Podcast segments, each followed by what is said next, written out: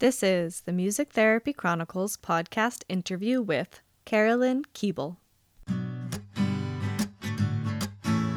And I was blown away, and in that moment, transformed the whole concept of what I was doing and where I wanted to be going with my own music therapy work and as a musician and percussionist you know and once i sort of moved in the direction of the frame drum and Arabic percussion, then I met all the other instruments within that family and became absolutely fascinated and inspired by the doumbek, the darbuka, the Arabic tabla drums, and the rik, and Middle Eastern Arabic percussion, which led me to West African drum and dance music, which took me across the ocean to the music of Brazil and the samba and the bossa novas, and indigenous music of the Andes, and up into the Garifuna Garinagu cultures of Latin America and then over the course of time, you know, I, I continued to just keep, you know,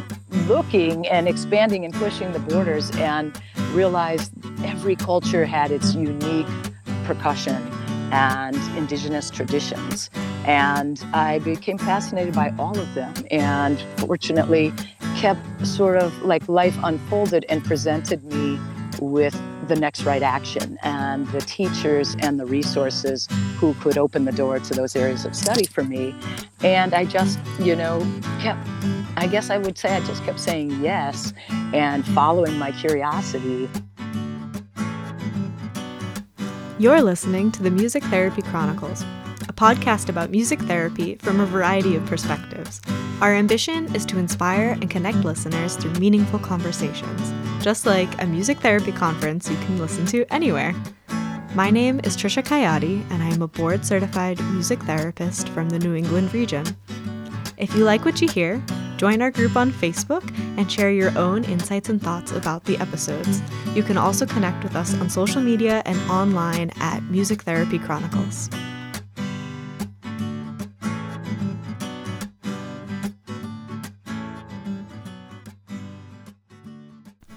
Welcome back to the Music Therapy Chronicles podcast. Today's episode is part one of my conversation with Carolyn Koebel. In today's conversation, we talk all about drumming, world percussion, culture, and music therapy, and different cultures, and just deep dive into some philosophical conversation, uh, some great clinical application, and just a, a good conversation overall. I hope you enjoy listening to it as much as I enjoyed having it.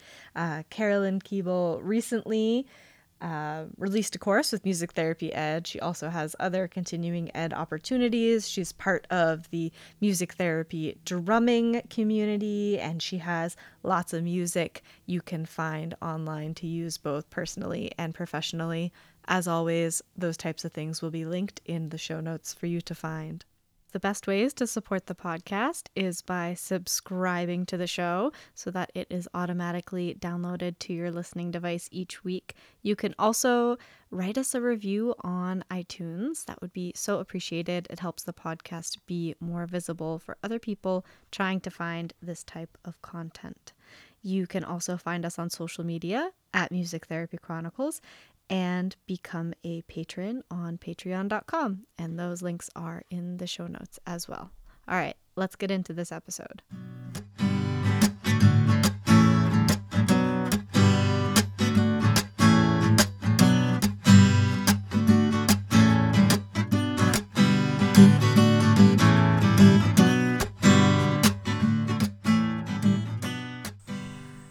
Right, Carolyn, welcome to the Music Therapy Chronicles podcast.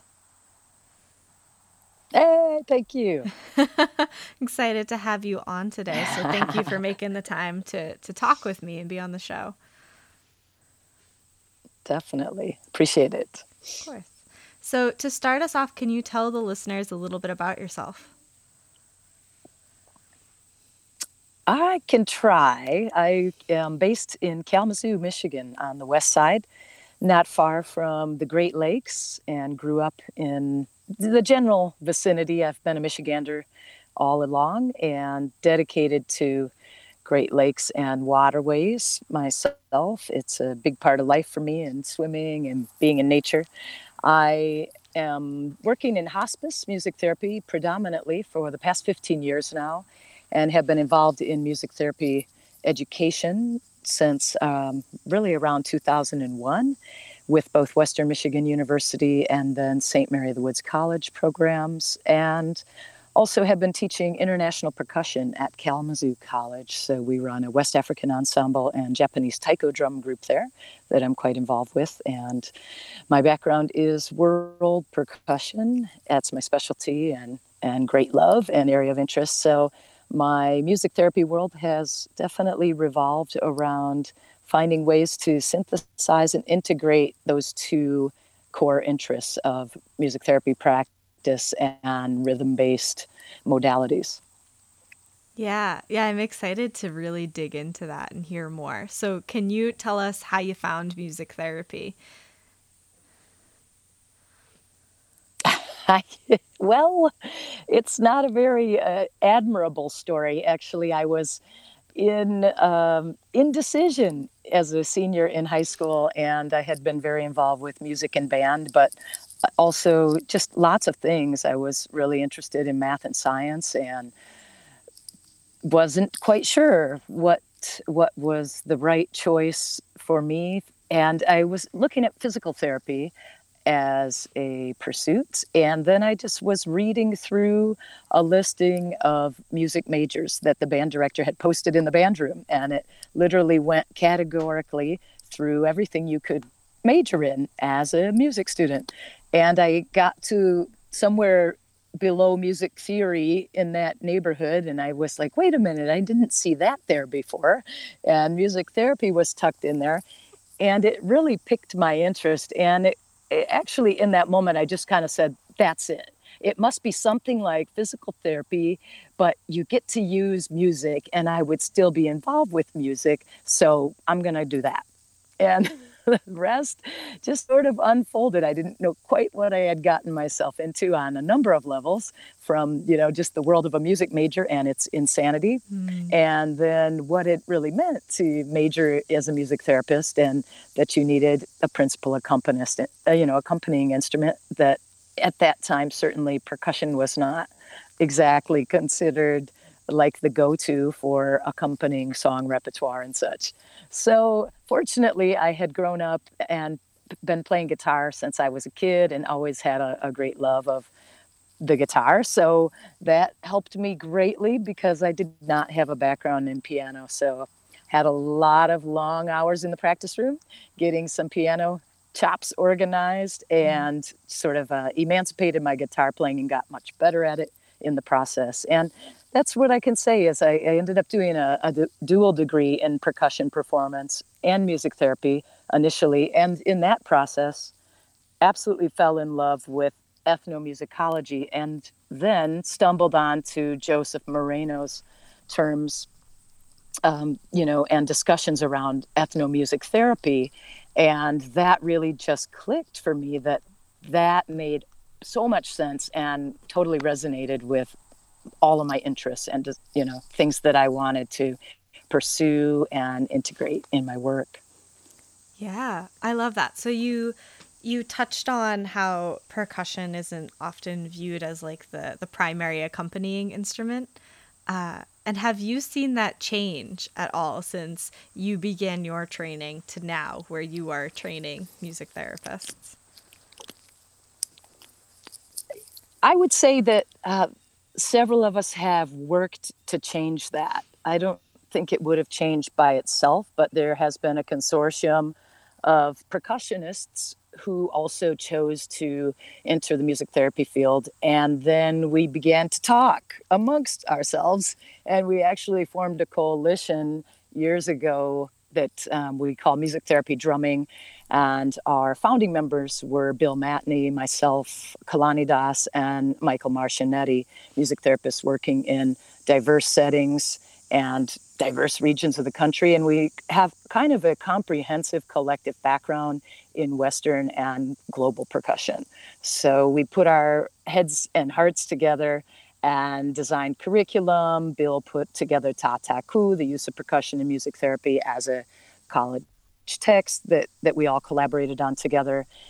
And we began to offer a lot more training courses and workshops at national and regional levels and started a number of very dynamic conversations with AMTA and worked to have the competencies overhauled and rewritten. And, and there really is a lot more language for it and much more consistent and widespread action in all our music therapy programs and curricula nowadays to address the functional needs of hand drumming skills and percussion as an accompaniment instrument. So we kind of like to think of it as the as the big 3, but really the but really the voice comes first and then you have mm. guitar, piano and percussion as our as our full, you know, toolkit as the music therapist working in the modern era.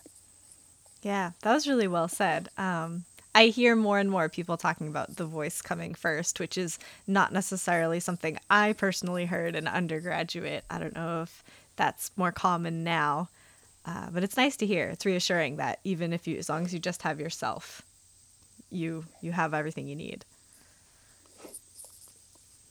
There you go. I think we have to start there first, and I do think it's been underemphasized, and people have come in with great musical chops and zero uh, experience, you know, vocally. So that's a, a real kind of disconnect because as a music therapist, we always need to sing. Mm. And that is not necessarily clearly communicated up front. I think people get get down the road and then they kind of realize, whoa, I need to I really need to get this together and and you know treat it like any other developmental skill set and take action to get coaching, take lessons, and to study diverse styles and improvisation and have as much of a musical command with our voice as we do with our instruments.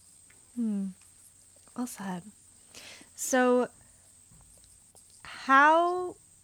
I guess let's let's get into ethnomusicology and ethnomusic therapy. Take us take us on that journey. well, that is a that is a huge journey that you know for me became ignited because of my interest in world percussion. Mm. So what what happened was I heard the great frame drum virtuoso Glen Velez play the frame drum at the World Congress for Music Therapy when I was an undergrad. And that was my first exposure to the complete expressive capacity of that instrument.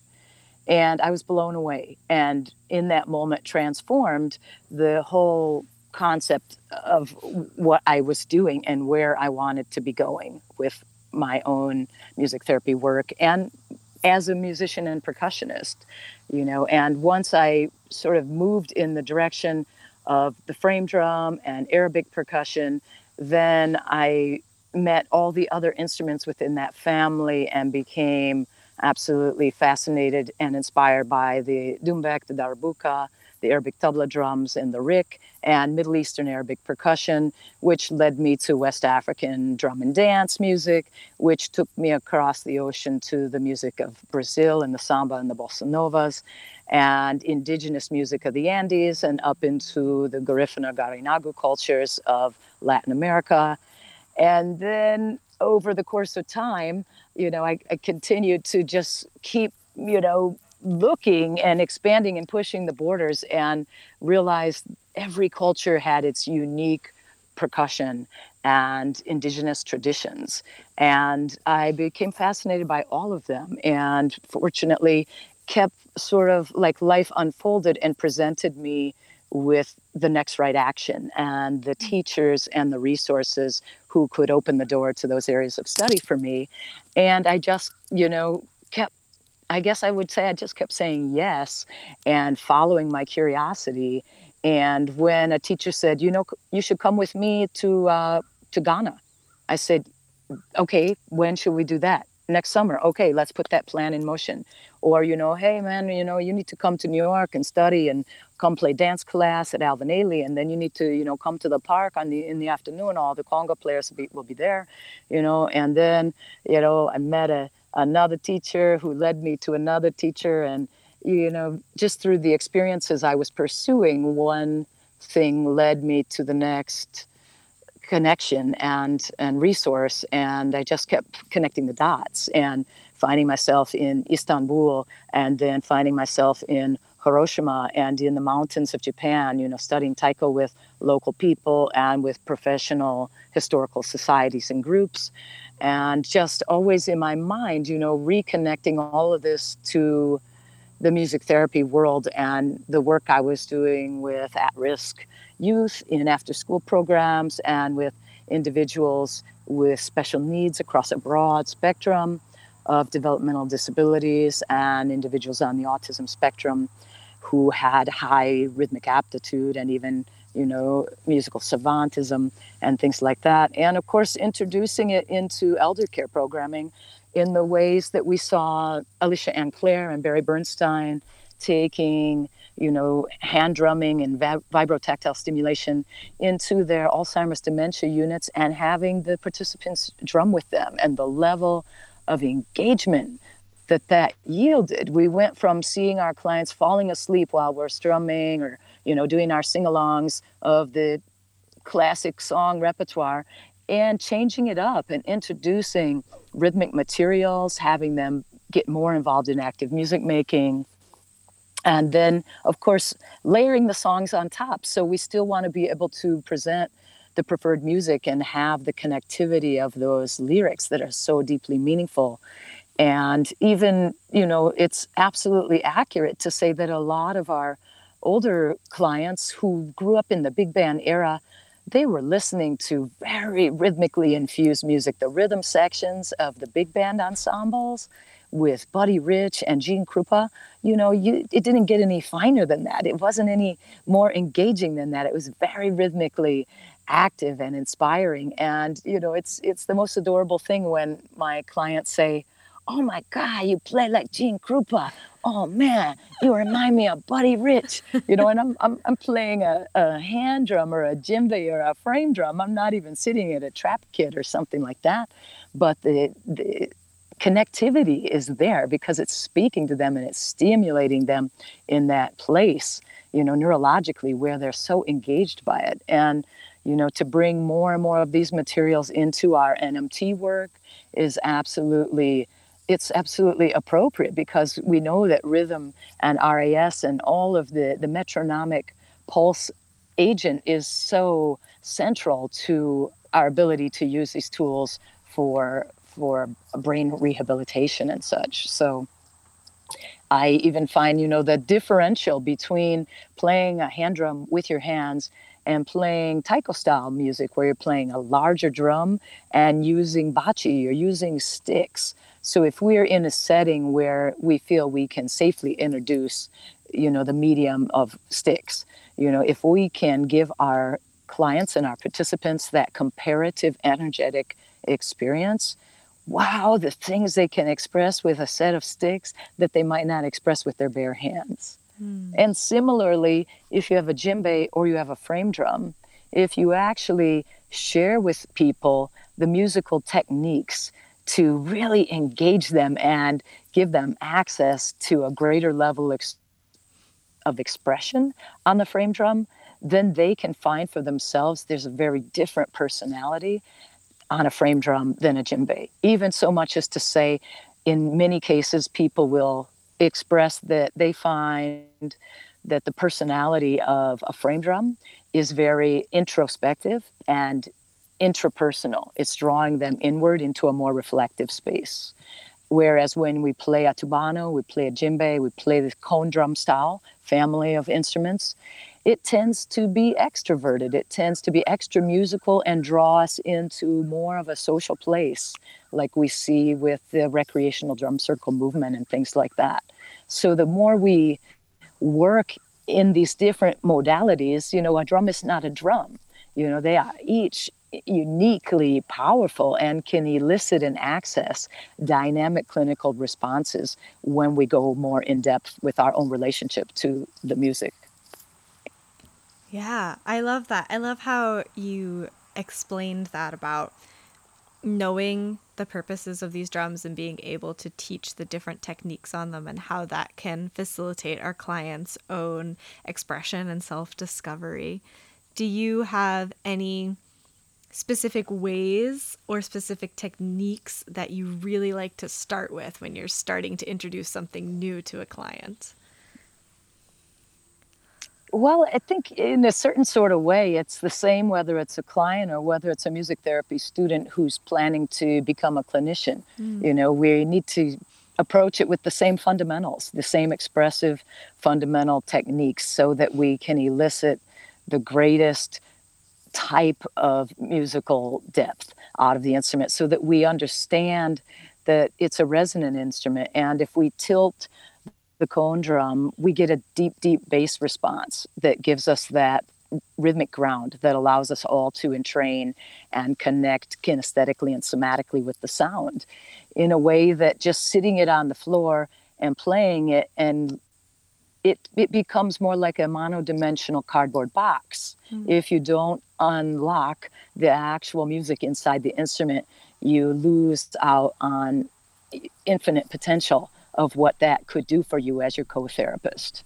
So that's a tool, you know, that's I'm engaging with both myself and my participant, and then my co-therapist is this drum, whichever style. If I'm choosing a frame drum, a cone drum, a, a larger taiko styled instrument, you know, and the more I understand about the tradition, then I know how to get the maximum expression from it and to share those techniques to open up the creativity for for the participant and to encourage them of course to find their own and explore it and to see you know oftentimes we would just you know a, a common practice with music therapists is to pass out an instrument and have the people explore it and find and discover the different sounds it can make. And then to add some information, you know, we can add content to that to help them find things that they didn't find on their own. But always they'll find so many things.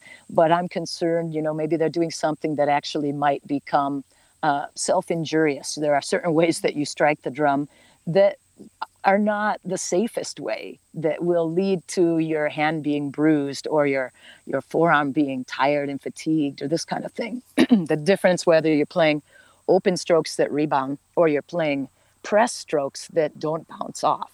So a lot of people initially i think they just kind of smash the bug on the drum head and they're pressing in and so they're compressing and contracting but they're not finding the very important uh, release and response in the energy that allows you to begin to play more freely and to maintain your energy while playing so it's not fatiguing or even causing you to have sore hands or something like this.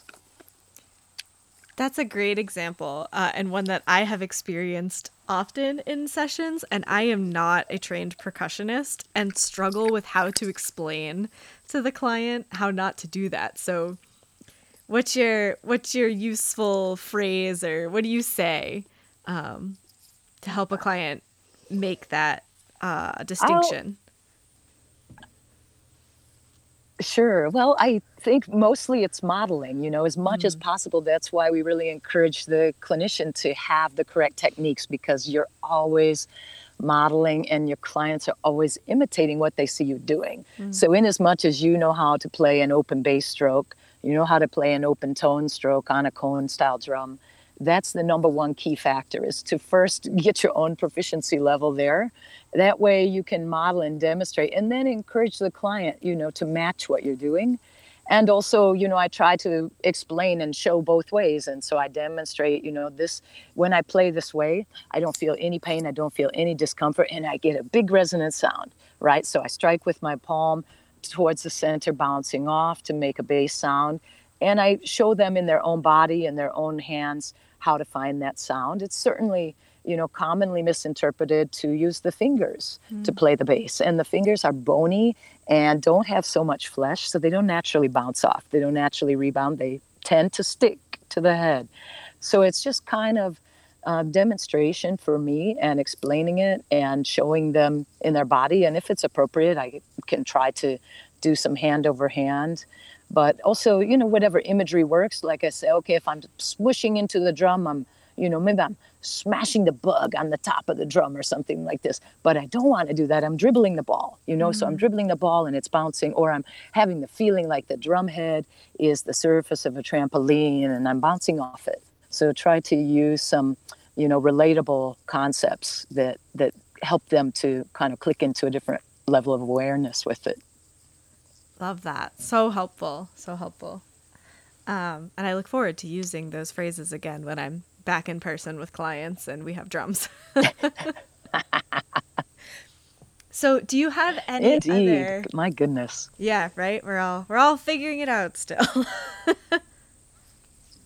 do you have any other like uh, really solid tips and advice for just like general clinicians things that probably come very naturally to you um, and that you do all the time but that you know maybe students in your classes they they it takes you find yourself repeating i guess advice common advice that you have to give that people don't generally get otherwise.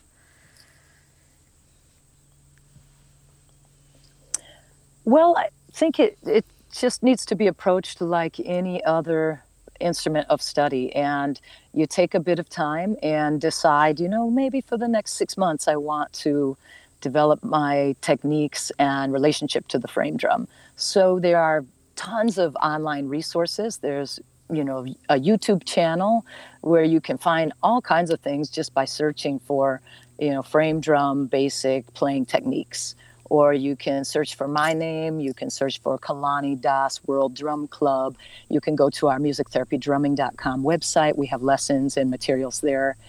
And there are lots of uh, instructional DVDs, materials put out by master players. I used to watch VHS tapes of Glen Velez to learn techniques until I could go and study with him in person when I could find he's offering workshops, you know, regionally and nationally. And there are always tons and tons of workshops that you can go to. So that is something to really tune into. You don't maybe, you know, if you're not living in the world the same way uh, a percussionist is, you know, we we kind of have a, I guess we we know what what channel to to go through to find who's teaching what, where, and when. Mm.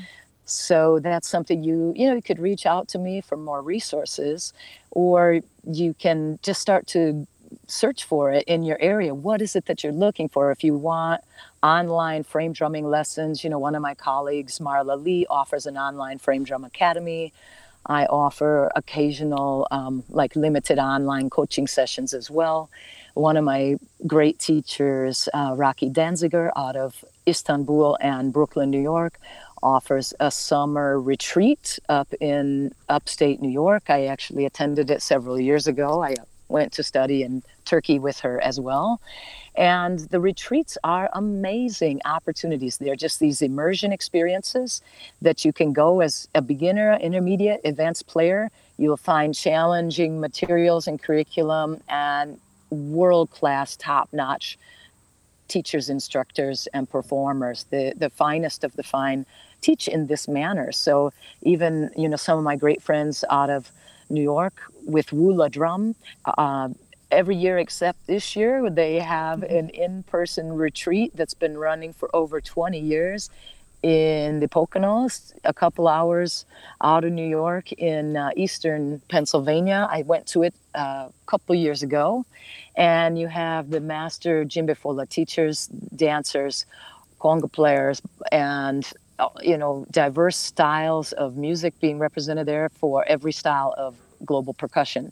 You can go for a weekend retreat and you know maybe you can use some professional development funds. Maybe you can write a grant. I go and study all kinds of things by applying for artist grants. I happen to live mm. in a place where we have an arts council that puts out uh, twice a year opportunities for us to apply. We also have in Michigan, we have the Michigan Council for Arts and Cultural Affairs. I can apply for funding for professional development study opportunities through that agency.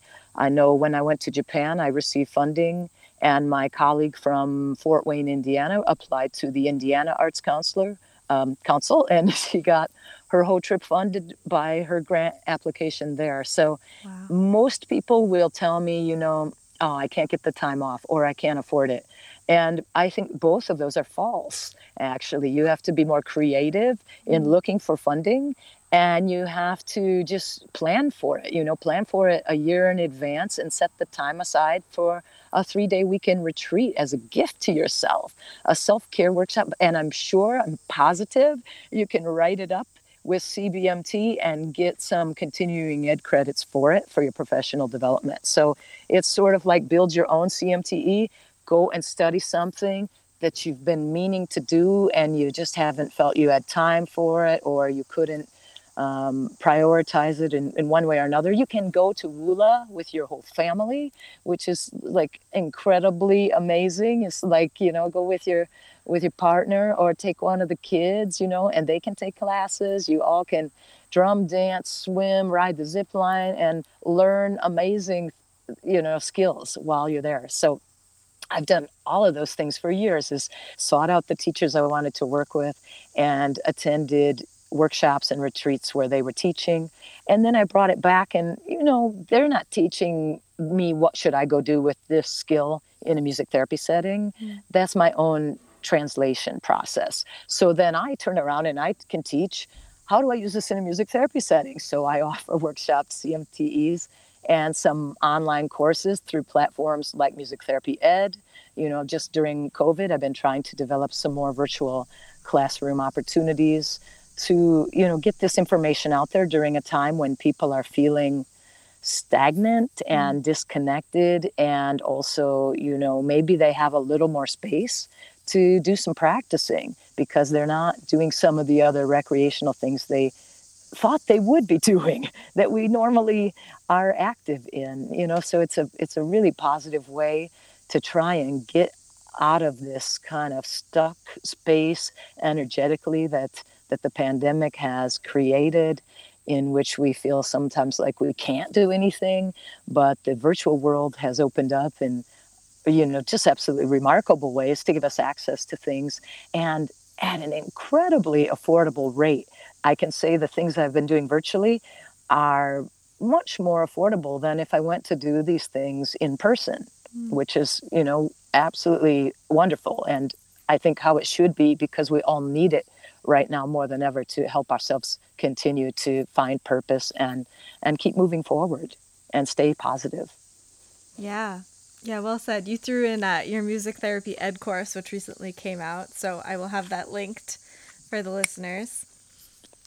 Um, nice. Thank you. Of course, thank you. Thank you for all you're doing, uh, because you're you're so right. Stagnant. That was a good good word, good descriptive word of how I've been feeling. So I'm mm. sure lots of people have been feeling. yeah. Absolutely.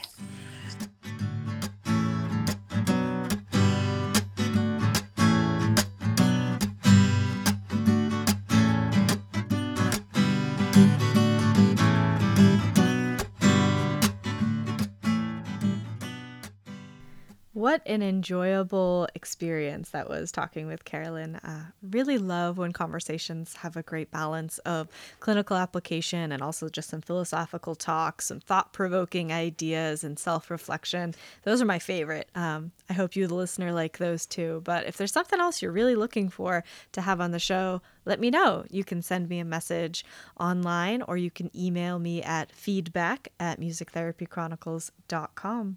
Make sure you tune in next week to hear the second half of my conversation with Carolyn. More good nuggets in there. And especially make sure you're subscribed to the show so that that episode is automatically downloaded so you can listen to it when it comes out. As always, links to all the mentioned resources will be in the show notes, along with our Patreon link please consider becoming a patron on patreon.com slash music therapy chronicles. That's a great way to support the show. You can also support the show by, again, subscribing, rating and reviewing the show, and finding us on social media. We are at Music Therapy Chronicles. If you or someone you know is interested in being on the show, or if there's someone you would like me to reach out to and have on the show, you can let me know by sending an email to feedback at musictherapychronicles.com. All right. Thank you so much for tuning in to this week's episode. Let me know what you learned uh, from this episode or any of them. I'd love to have some feedback about what you're gaining from the podcast. Uh, what are you enjoying about the show?